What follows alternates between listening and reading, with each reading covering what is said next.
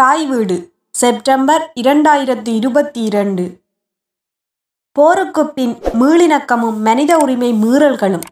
எழுதியவர் S.W. பிரேமரத்னா. தமிழில் மணி வேலுப்பிள்ளை. வாசிப்பவர் ரதிகலா புவனேந்திரன். ஜெனீவாவில் ஐநா மனித உரிமை மன்றம் கூடிய ஒவ்வொரு தடவையும் இலங்கையில் போருக்கு பிற்பட்ட மீளிணக்க படிமுறை கருத்தில் கொள்ளப்பட்டது. போரின் இறுதிக்கட்டத்தில் இடம்பெற்றதாக கூறப்படும் மனித உரிமை மீறல்கள், மனிதாபிமான சட்ட மீறல்கள் குறித்து தனி கவனம் செலுத்தப்பட்டது. மனித உரிமை நிலவரத்தை மேம்படுத்துவதற்கு வேண்டிய பரிகார நடவடிக்கைகள் கவனத்தில் கொள்ளப்பட்டன. மீளிணக்க படிமுறையில் ஐநாவின் பங்கு தொடர்பாக இலங்கையில் அடுத்தடுத்து ஆட்சி புரிந்த அரசாங்கங்கள் கடைபிடித்த கொள்கைகள் ஒன்றுடன் ஒன்றும் முன்னுக்கு பின்னும் முரண்பட்டன. இலங்கை ஆட்சியாளர் இராசதந்திர வழி நின்று உறுதியான செயல்நோக்குடன் செயற்பட தவறியதால் விளைந்த பாதிப்புகளை சுட்டிக்காட்டுவதே இக்கட்டுரையின் நோக்கம். 2009 ஐநா தலைமைச் செயலாளரும் இலங்கை அதிபரும் விடுத்த கூட்டறிக்கை. 2009 மே 23 ஐநா தலைமைச் செயலாளர் பான் கி-மூன் இலங்கை சென்று அதிபர் மஹிந்த ராஜபக்சவை சந்தித்த பின்னர் அவர்கள் இருவரும் விடுத்த கூட்டறிக்கையில் 3 முக்கிய கூறுகள் அடங்கியிருந்தன. போரினால் தாக்குண்ட மக்களின் உடனடி தேவைகளை கவனிக்க இலங்கை உடன்பட்டது. இலங்கை மக்கள் அனைவரதும் நலன் கருதி நிலையான அமைதியையும் பொருள்வள விருத்தியையும் எய்தும் நோக்குடன் மீளிணக்க படிமுறையை மேற்கொள்ள இலங்கை உடன்பட்டது. இடம்பெயர்ந்த மக்களை மீள்குடியமர்த்தல், சேதமடைந்த கீழ்கட்டுமானங்களை மீளமைத்தல், முன்னாள் போராளிகளுக்கும் போர் சிறுவர்களுக்கும் மறுவாழ்வளித்தல் ஆகிய மிக அவசர அலுவல்களில் கவனம் செலுத்த இலங்கை உடன்பட்டது. மனித உரிமைகள். சர்வதேச மனித உரிமை நியமங்களுக்கு அமைவாக மனித உரிமைகளை மேம்படுத்தவும் கட்டிக்காக்கவும் இலங்கையின் சர்வதேச கடப்பாடுகளை பேணவும் தாம் உறுதி பூண்டுள்ளதாக இலங்கை அதிபர் தெரிவித்தமை மேற்படி கூட்டறிக்கையின் மிக முக்கிய கூறு ஆகும். சர்வதேச மனிதாபிமான மற்றும் மனித உரிமை சட்ட மீறல்களுக்கான பொறுப்புக்கூறல் படிமுறையின் முக்கியத்துவத்தை ஐநா தலைமைச் செயலாளர் வலியுறுத்தியமையும் அக்கூட்டறிக்கையின் இன்னுமொரு முக்கிய கூறு ஆகும். போரின் இறுதிக்கட்டத்தில் புலிகள் படைகள் ஆகிய இரு தரப்பினரும் மனித உரிமைகளையும் மனிதாபிமான சட்டத்தையும் மீறியதாக முன்வைக்கப்பட்ட குற்றச்சாட்டுக்களை சுதந்திரமான முறையில் புலன் விசாரிப்பதற்கு ஒரு பொறிமுறையை வகுக்க இலங்கை அதிபர் உடன்பட்டார். மனித உரிமைகளை மேம்படுத்துவது தொடர்பான கடப்பாடுகளை நிறைவேற்ற அரசாங்கம் உறுதி பூண்டது. அதை வெளிப்படுத்தும் முகமாக 2009 மே 27 ஐநா மனித உரிமை மன்றத்தில் ஒரு முன்மொழிவை இலங்கை முன்வைத்தது. மனித உரிமைகளை மேம்படுத்தி கட்டி காப்பதில் இலங்கைக்கு உதவுதல் என்பது அதன் தலைப்பு. கற்றுக்கொண்ட பாடங்கள். மீளிணக்க ஆணையம். இலங்கை அரசாங்கத்தால் அமைக்கப்பட்ட கற்றுக்கொண்ட பாடங்கள். மீளிணக்க ஆணையம் உள்நாட்டு போருக்கான காரணங்களை ஆய்விட்டு நாட்டில் அமைதி நீடிப்பதற்கும் மீளிணக்கம் கைகூடுவதற்கும் அரசாங்கம் மேற்கொள்ள வேண்டிய பரிகார நடவடிக்கைகளை விதந்துரைத்தது. அரசிடம் சரணடைந்த பிறகு காணாமல் போனவர்கள் பற்றி முழுமையான புலன் விசாரணை மேற்கொள்ள வேண்டும். தேவைப்படும் இடத்து வழக்கு தொடுக்க வேண்டும். குற்றம் சாட்டப்படுவோர் மீது வழக்கு தொடுத்தே ஆக வேண்டும். சரணடைவு படிமுறையில் ஏறத்தாழ எடுத்துக்காட்டான முறையில் நடந்து கொண்டதாக கூறப்படும் அரச படையினரின் நற்பெயரை காப்பதற்கு அவர்கள் மீது வழக்கு தொடுத்தே ஆக வேண்டும். இந்த அறிக்கையிலும் பொதுமக்கள் மீது வேண்டுமென்றே தாக்குதல் நடத்தப்பட்டதாக முன்வைக்கப்பட்ட மற்றும் பிற அறிக்கைகளிலும் குறிப்பிடப்பட்ட விடயங்களை புலன் விசாரிக்க வேண்டும். குற்றங்கள் புரியப்பட்டதாக புலன் விசாரணையில் தெரிய வந்தால் குற்றஞ்சாட்டப்பட்டவர்கள் மீது வழக்கு தொடுத்து அவர்களை தண்டிப்பதற்கு ஏற்ற சட்ட நடவடிக்கை எடுக்க வேண்டும். சர்ச்சைக்குரிய சேனல் 4 வீடியோ பற்றிய உண்மையை அல்லது அதனை குறித்து வேறு விவரம் எதையும் அறிவதற்கு சுதந்திரமான புலன் விசாரணை மேற்கொள்ள வேண்டும்.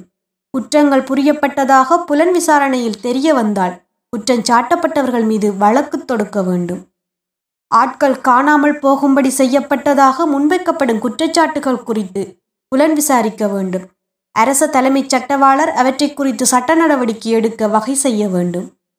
பயங்கரவாத தடுப்பு சட்டத்திற்கமைய நெடுங்காலமாக தடுப்பு காவலில் வைக்கப்பட்டிருப்பவர்கள் மீது அரசாங்கம் கவனம் செலுத்த வேண்டும். புலிகளும் படைகளும் புரிந்த மனித உரிமை மீறல்கள், மனிதாபிமான சட்ட மீறல்கள் குறித்து தாம் வாக்குறுதி அளித்தவாறு விசாரணை செய்யும் கடப்பாட்டை நிறைவேற்ற மஹிந்த ராஜபக்சவின் அரசு நடவடிக்கை எடுக்கவில்லை. இலங்கை அரச படையினர் எண்ணிறைந்த தியாகங்களை புரிந்து பயங்கரவாத இயக்கத்தவர்கள் எனப்பட்ட புலிகளை தோற்கடித்து நாட்டை ஒருங்கிணைத்து அமைதியை நிலைநாட்டியபடியால் மீளிணக்க படிமுறை என்பது இனி வேண்டியதில்லை எனும் நிலைப்பாடே ஆட்சியாளரை வழிநடத்தியது. ஐநா மனித உரிமை மன்றத்தில் 19/2 இலக்க தீர்மானம். கற்றுக்கொண்ட பாடங்கள். மீளிணக்க ஆணையத்தின் விதிப்புரைகளை நடைமுறைப்படுத்தும்படி 2012 மனித உரிமை மன்றத்தில் ஒரு கோரிக்கை முன்வைக்கப்பட்டது. 19/2 இலக்க தீர்மானத்தை முன்வைத்த நாடுகளே அக்கோரிக்கையை முன்வைத்தன. 4ஆம் ஈழப்போரின் இறுதிக்கட்டத்தில் புலிகள் படைகள் ஆகிய இரு தரப்பினரும் மனித உரிமைகளையும் மனிதாபிமான சட்டத்தையும் மீறியதாக முன்வைக்கப்பட்ட குற்றச்சாட்டுக்களை புலன் விசாரிக்க வேண்டும் என்று 2012, 2013, 2014 ஆண்டுகளில் மனித உரிமை மன்றம் அடுத்தடுத்து வலியுறுத்தியது.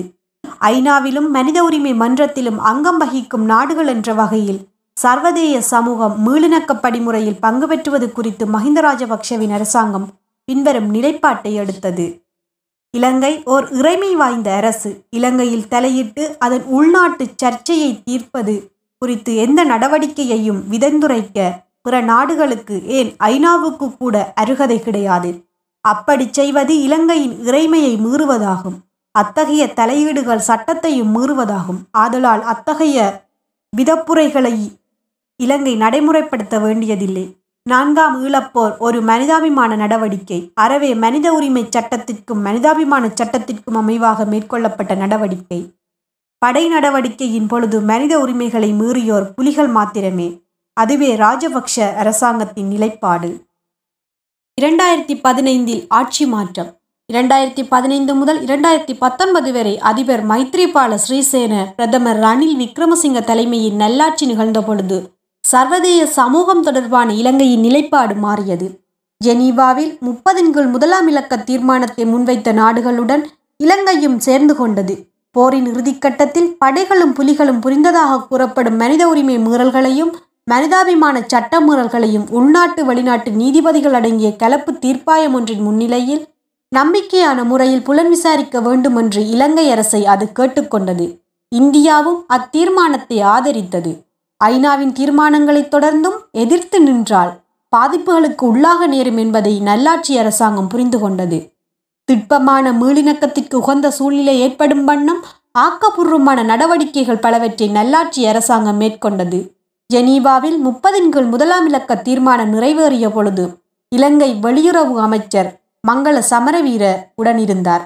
மீளிணக்க படிமுறையில் கரிசனை கொண்ட தரப்பினர் அனைவருடனும் கலந்துசாவிய பின்னர் உள்நாட்டு பொறிமுறை ஒன்றை இலங்கை அரசாங்கம் வகுக்கும் என்று அவர் அறிவித்தார். இலங்கையில் காணாமல் போனோர் அலுவலகமும் இழப்பீட்டு அலுவலகமும் அமைக்கப்பட்டன. துவக்கத்தில் இரு அலுவலகங்களும் திறம்பட இயங்கின. வலுக்கட்டாயத்துக்கு உட்பட்டு காணாமல் போகாவாறு ஆட்களை பாதுகாப்பது தொடர்பான சர்வதேச பொருத்தனையில் 2016 மே 25 ஒப்பமிடப்பட்டது. பயங்கரவாத தடுப்பு சட்டத்தை நீக்குவதற்கான முன்மொழிவு வரையப்பட்டது. இவை நல்லாட்சி அரசாங்கம் மேற்கொண்ட முற்போக்கான நடவடிக்கைகள். ராஜபக்ஷ சகோதரர்கள் ஆட்சி அதிகாரத்தை மீண்டும் கைப்பற்றியமை. நல்லாட்சி அரசாங்கம் ஏனைய நாடுகளுடன் சேர்ந்து 30/1 இலக்க தீர்மானத்தை முன்வைத்த செயல் அரச படையினரை காட்டிக் கொடுத்த மன்னிக்க முடியாத செயல் என்று தேர்தல் பிரச்சாரம் செய்யப்பட்டது. 2015 முன்னர் ஆட்சி புரிந்த அதே ராஜபக்ஷ குடும்பம் 2019 மீண்டும் ஆட்சியில் அமர்ந்தது. அதனையடுத்து மீளிணக்க படிமுறையில் ஐநா பங்கு வகிப்பது குறித்து அரசாங்கம் எதிர்மாறான கொள்கையை கடைபிடித்தது. மனித உரிமை மன்றத்தின் தீர்மானங்களை எதிர்த்தது. மீளிணக்க படிமுறையில் பங்கு வகிக்கும் ஐநாவுடன் மல்லுக்கட்டும் அணுகுமுறையை கடைபிடித்தது. 46ஆம் அமர்வு 2021 மார்ச் 23 மனித உரிமை மன்றத்தின் 46வது அமர்வில் மீளிணக்கம், பொறுப்புக்கூறல், மனித உரிமைகள் எனும் தலைப்புடன் கூடிய தீர்மானம் நிறைவேற்றப்பட்டது. பொறுப்புக்கூறல் குறித்து இலங்கைக்கு வெளியே புதிய விசாரணை ஒன்றை மேற்கொள்வதற்கான ஆணை மனித உரிமை உயர் ஆணையாளருக்கு வழங்கப்பட்டது. எதிர்காலத்தில் வழக்கு தொடுப்பதற்கான சான்றுகளை திரட்டும் அதிகாரம் அவருக்கு அளிக்கப்பட்டது.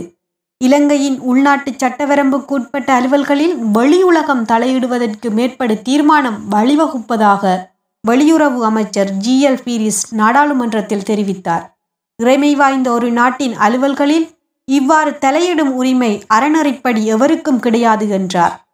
இத்தகைய தீர்மானம் முன்னொரு பொழுது நிறைவேற்றப்பட்டதில்லை. ஆதலால் அதில் இடம்பெற்றுள்ள முன்மொழிவை இலங்கை திட்டவட்டமாக நிராகரிக்கிறது என்று அறிவித்தார். 48ஆம், 49ஆம், 50ஆம் அமர்வுகள் மனித உரிமை நிலவரத்தில் போதிய முன்னேற்றம் ஏற்படவில்லை என்று 48, 49, 50 அமர்வுகளில் மனித உரிமை ஆணையாளர் மிஷேல் பசெல்லோ தெரிவித்தார். மனித உரிமைகள் மீறப்பட்டதாக முன்வைக்கப்பட்ட குற்றச்சாட்டுக்களை புலன் விசாரிக்கவும் போதிய நடவடிக்கை எடுக்கப்படவில்லை என்றும் அவர் தெரிவித்தார். ராஜபக்ஷ குடும்ப ஆட்சியில் மனித உரிமைகள் மீறப்பட்டமை, குடிநிர்வாகம் மென்மேலும் படைமயமாக்கப்பட்டமை, அரசாங்கத்தின் கொள்கைகளை விமர்சித்த மனித உரிமை தொண்டர்களும் ஊடகர்களும் சமூக உரிமை அமைப்பாளர்களும் மிரட்டப்பட்டு அலைக்கழிக்கப்பட்டமை, பயங்கரவாத தடுப்பு சட்டத்தின்படி கைது செய்யப்படுவோர் நெடுங்காலமாக விசாரணையின்றி தடுப்பு காவலில் வைக்கப்பட்டமை பற்றியெல்லாம் அவர் தமது அறிக்கையில் குறிப்பிட்டார். இலங்கை பொறுப்புக்கூறல் திட்டம் ஏற்கனவே துவக்கப்பட்டு விட்டதாகவும் அதற்கான நிதி ஒதுக்கப்பட்டு விட்டதாகவும் 49 அமர்வில் ஆணையாளர் தெரிவித்தார். இலங்கைக்கு வெளியே பொறுப்புக்கூறல் திட்டம் பற்றி 50 அமர்விலும் அவர் குறிப்பிட்டார். பாரதூரமான பொருளாதார நெருக்கடிகளினால் இந்நாடு திண்டாடும் இவ்வேளையில் முன்னிலை குடியாட்சி நாடுகளுடன் அது கொண்ட உறவில் கடும் விளைவுகளை இனி எதிர்நோக்க நேரலாம். அரசாங்கத்துக்கு எதிரான ஆர்ப்பாட்டங்கள்.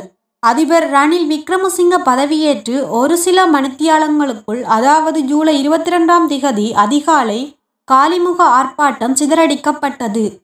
அதிபர் செயலக வளவில் ஆயுதம் ஏந்தாமல் அமைதி வழியில் ஆர்ப்பாட்டம் செய்தோர் காவல்துறையின் அதிரடி பிரிவினராலும் பாதுகாப்பு படையினராலும் சிதறடிக்கப்பட்டனர். குடியாட்சி நெறிக்கு மாறான முறையில் அவசர நிலை புகுத்தப்பட்டது. ஆர்ப்பாட்டத்தில் தலையாய பங்கு வகித்தோர் கைது செய்யப்பட்டார்கள். காலிமுகத்திடலில் இடம்பெற்ற மனித உரிமை மீறலைக் கண்டு ஐநா மனித உரிமை மன்றின் இலங்கை தொடர்பான மையக்குழுமம் அதிர்ச்சியடைந்துள்ளது. மனித உரிமைகளுக்கும் சட்ட ஆட்சிக்கும் முழு மதிப்பு அளிக்கும்படி கேட்டுக்கொள்கின்றது என்று அமெரிக்காவும் மையக்குழுமமும் அறிவித்தன. ஜூலை 22 சட்டத்துக்கு மாறான முறையில் ஆர்ப்பாட்டக்காரர்கள் தாக்கப்படுவதற்கு முன்னர், அதாவது ஜூன் அமைதி வழியில் குழுமும் சுதந்திரம் பற்றிய சிறப்பு அறிக்கையாளர் மனித உரிமை மன்றத்தின் 50 அமர்வில் ஓர் அறிக்கையை முன்வைத்தார். அமைதி வழியில் குழுமும் சுதந்திரத்தை மீறி ஆர்ப்பாட்டக்காரர்களை காவல்துறை அடிக்கடி கைது செய்து வருவதாக அவர் குறிப்பிட்டிருந்தார். முடிவுரை: போரின் இறுதிக்கட்டத்தில் மனித உரிமைகளும் மனிதாபிமான சட்டமும் பாரதூரமான முறையில் மீறப்பட்டதாக முன்வைக்கப்படும் குற்றச்சாட்டுகளை இலங்கைக்கு வெளியே வைத்து விசாரிக்கும் திட்டத்தை முன்னெடுத்து செல்ல மையக்குழுமமும் அதனை ஆதரிக்கும் ஐநா மனித உரிமை மன்ற அங்கத்துவ நாடுகளும் உறுதி பூண்டுள்ளன. போர் முடிந்த பிறகு மனித உரிமை நிலவரம் தொடர்ந்தும் சீரழிந்து வருவதை அக்குடியாட்சி நாடுகள் கண்காணித்து வருகின்றன. ஆதலால் மேற்படி நட்பு நாடுகளுடன் இலங்கை கொண்ட உறவு மேம்பட முடியாதவாறு பாதிக்கப்பட்டுள்ளது. போர் முடிந்த பிறகு நம்பகமான வெளிப்படையான மீளிணக்க படிமுறை ஒன்றை இலங்கை அரசு மேற்கொள்வதற்கு ஏதுவாக செயற்பட ஐநா முன்வந்தது. ஐநாவின் பங்கு தொடர்பாக இலங்கை அரசு இராசதந்திர வழியில் உறுதியான செயல்நோக்குடன் செயற்பட தவறியது.